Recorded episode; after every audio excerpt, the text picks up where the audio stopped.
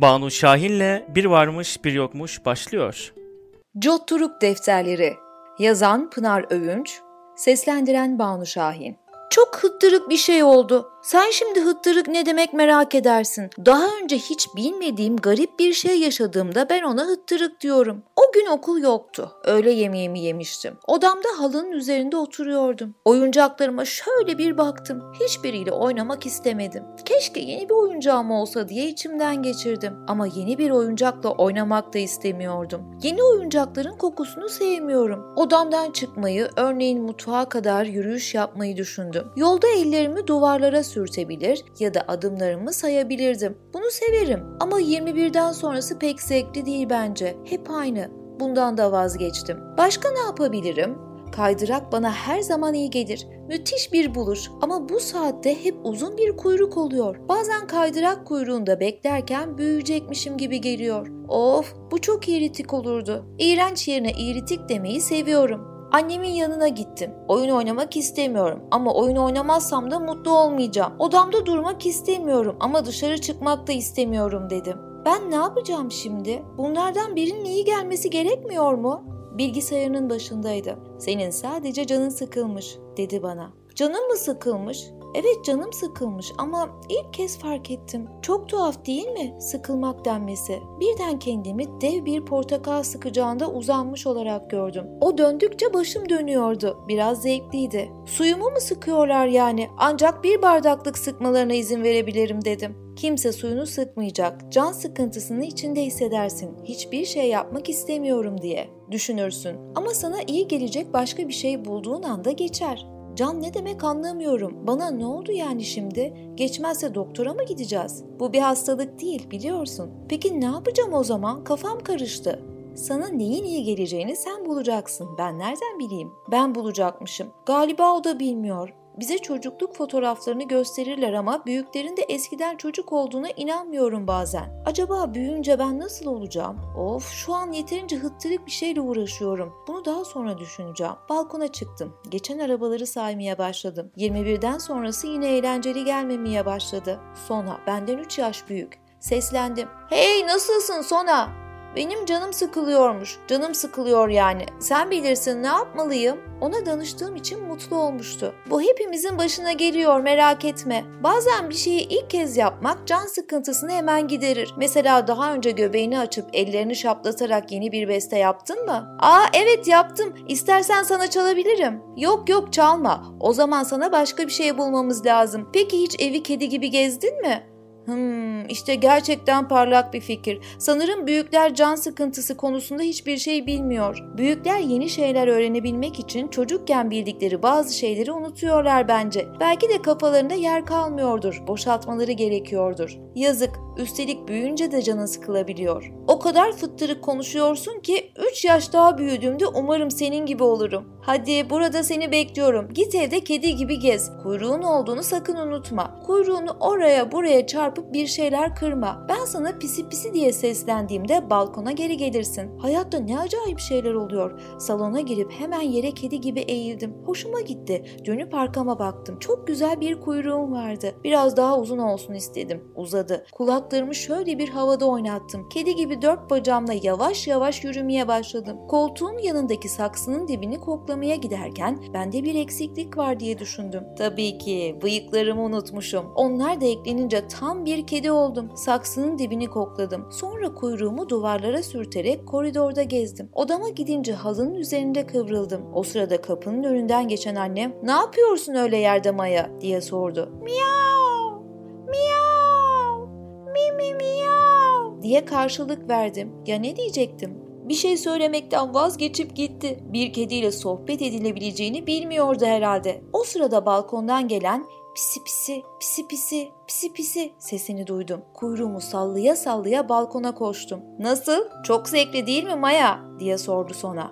Mi dedim. Bu kedi dilinde evet demektir. Devam etmek istiyor musun? Bak çişin geldiyse hemen tuvalete git. Ama çişini klozete insan gibi yapacaksın tamam mı? Yoksa işler çok karışır.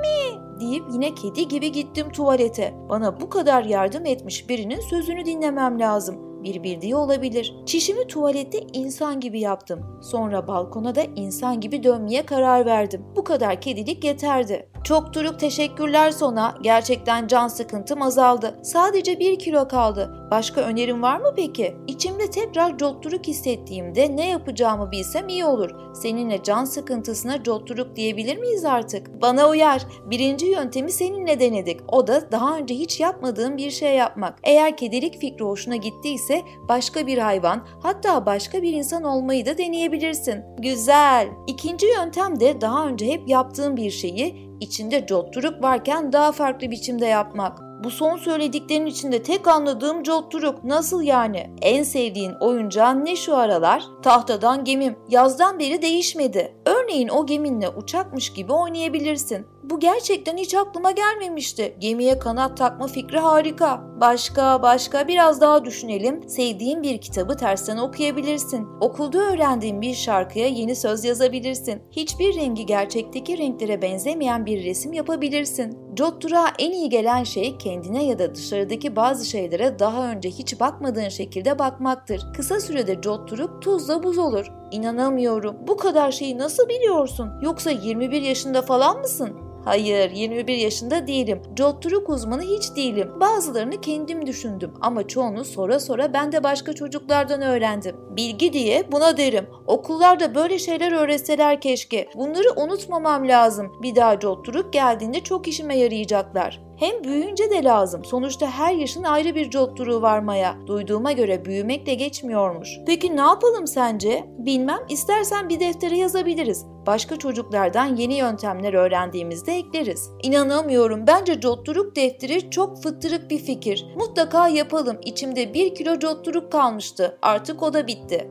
Bu dünyada ne hıttırıklar dönüyor anlamam lazım. Benim aklıma bir sürü soru geliyor. Sağ elimle sol kulağımı tuttum, ayaktayken sol bacağımı havaya kaldırdım. Şu anda dünya üzerinde benim yaptığımın tıpkısının aynısını yapan başka bir çocuk var mı? Şimdi bir de dilimi çıkardım. Peki bunun aynısını yapan var mı? Dünyadaki bütün bebekler bebekçe biliyor mu? Ben neden bebekçeyi hatırlayamıyorum? Annemizin karnındayken annemizin böbreğiyle falan konuşuyor muyduk? İçerisi çok sıkıcı değil mi? Yetişkinlerle çocukların organları aynı. Sadece içimize sığsın diye bizimkiler biraz daha küçük. O zaman neden bazı şeyler küçükken zararlı oluyor da büyüyünce yiyip içebiliyoruz? Bir şey her zaman ya zararlı ya yararlı değil midir? Senin aklına da çok soru geliyor mu? Böyle sorular kafama takıldığında bir an önce cevaplarını öğrenmek istiyorum. Bazılarını kendim bulmaya bulmaya çalışıyorum. Zor olanları da bunu en iyi kim bilebilir diye düşünüyorum. Sonayla ara ara yazdığımız Jotturuk defteri dışında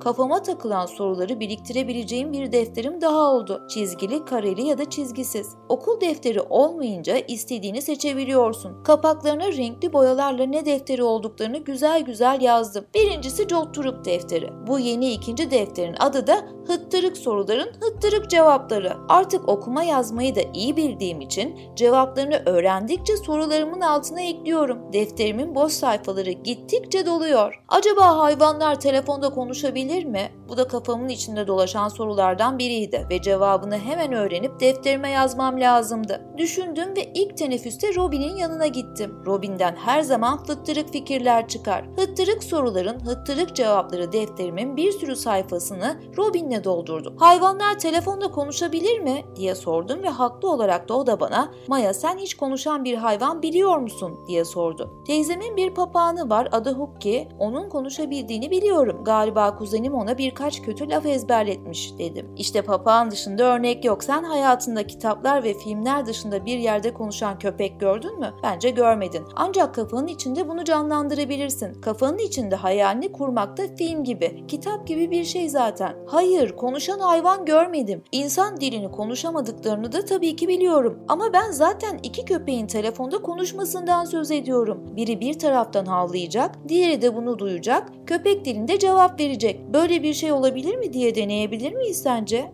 Neden böyle bir şeyi merak ettiğimi sormaması çok hoşuma gitti. Neden merak ettin sorusunun cevabı yok çünkü bence. Merak edince merak ediyorsun. Neyse Robin planı o kadar güzel bulmuştu ki gözleri parladı. Bu kolay çünkü bizim köpeğimiz var. Sen Rico'yu hiç görmedin değil mi? Hayır görmedim. Evde var bir. O zaman benim bir köpek daha bulmam lazım. Bizim yan komşunun köpeği Fufu'yu ayarlayabilirim galiba. Çok güzel. Akşam tam 6'da bizim evi ara. Telefonu açıp Rico'ya vereceğim. Ciao. O kadar heyecanlandım ki çok iritik bir şey olmasına rağmen zilin çalıp dersin başlamasına üzülmedim. Eve varınca hemen yan komşunun ziline bastım. Sona açtı. Biz okuldan arkadaşım Robin'le bir şey denemek istiyoruz. Tam altıda sizin Fufu onların köpeği Rico ile telefonda konuşabilir mi diye sordum. O da neden diye sormadı. Köpeklerin özel hayatına karışmayalım diye düşündü herhalde. Ama fikir son anında hoşuna gitti. O kadar heyecanlandık ki zamanın daha hızlı geçmesi için bir nar soyduk ve içinde kaç kaç tane olduğunu saydık. Bu çok sevdiğimiz bir oyundur. Sonra da bütün nar tanelerini bir güzel yersin. Fufu bir border collie. Galiba hayatta en sevdiği şey kırmızı topu. Onu 269 kere de uzağa atsanız koşar geri getirir. Bunu yapmaktan hiç sıkılmaz. Saat 6'ya 5 kala sona kırmızı topu eline alıp Fufu'yu telefona yaklaştırdı. Tam zamanı gelince de aradık. Robin telefonu açtı. O da bizim gibi çok heyecanlıydı.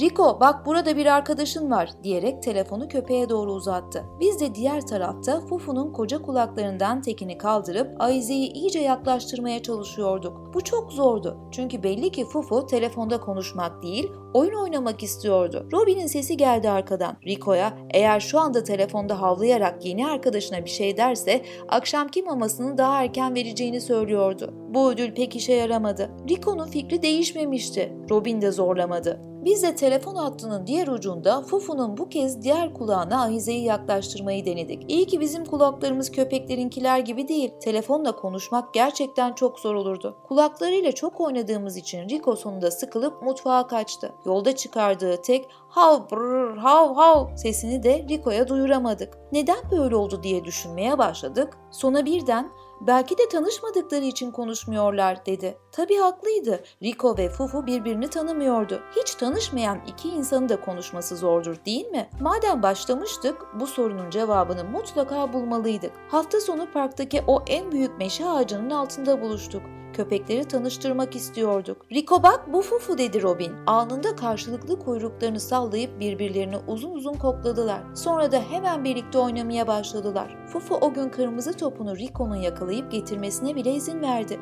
Bunu normalde pek yapmaz. Amacımıza ulaşmıştık. Artık Fufu ve Rico birbirini tanıyordu. Yani ertesi gün köpekleri telefonda konuşturma deneyimizi ikinci kez yapabilirdik. Saat tam 6'da bu sefer Robin Sonaların evini aradı. Fufu'ya gel Rico burada hani yeni tanıştığın köpek arkadaşın var ya diye seslendik. Yanımıza geldi ama galiba o kırmızı ayizeyi ona atacağımızı, onun da gidip bize geri getireceğini sanmıştı. Onun için hayatta bundan daha eğlenceli bir şey olamaz. Atmayınca sabırsızlandı havlamaya başladı. O sırada birden telefondan Rico'nun sesini duyduk. O da havlıyordu. Telefonun iki ucunda iki köpek karşılıklı havlıyorlardı. İşte konuşuyorlardı. Evet konuşuyorlardı ama acaba ne diyorlardı? Nasılsın, iyi misin gibi şeyler mi? Robin telefonu alıp Rico'nun kafası karışık görünüyor Maya. Belki de ilk kez telefonda konuştuğu içindir dedi. Sonra ona Fufu da burada şaşkın şaşkın bakınıyor diye cevap verdi. Gerçekten de neler olup bittiğini anlamaya çalışan bir hali vardı. Bu neden olabilir? Aslında başardık dedim. İki arkadaş köpek telefonda birbirinin sesini duyuyor,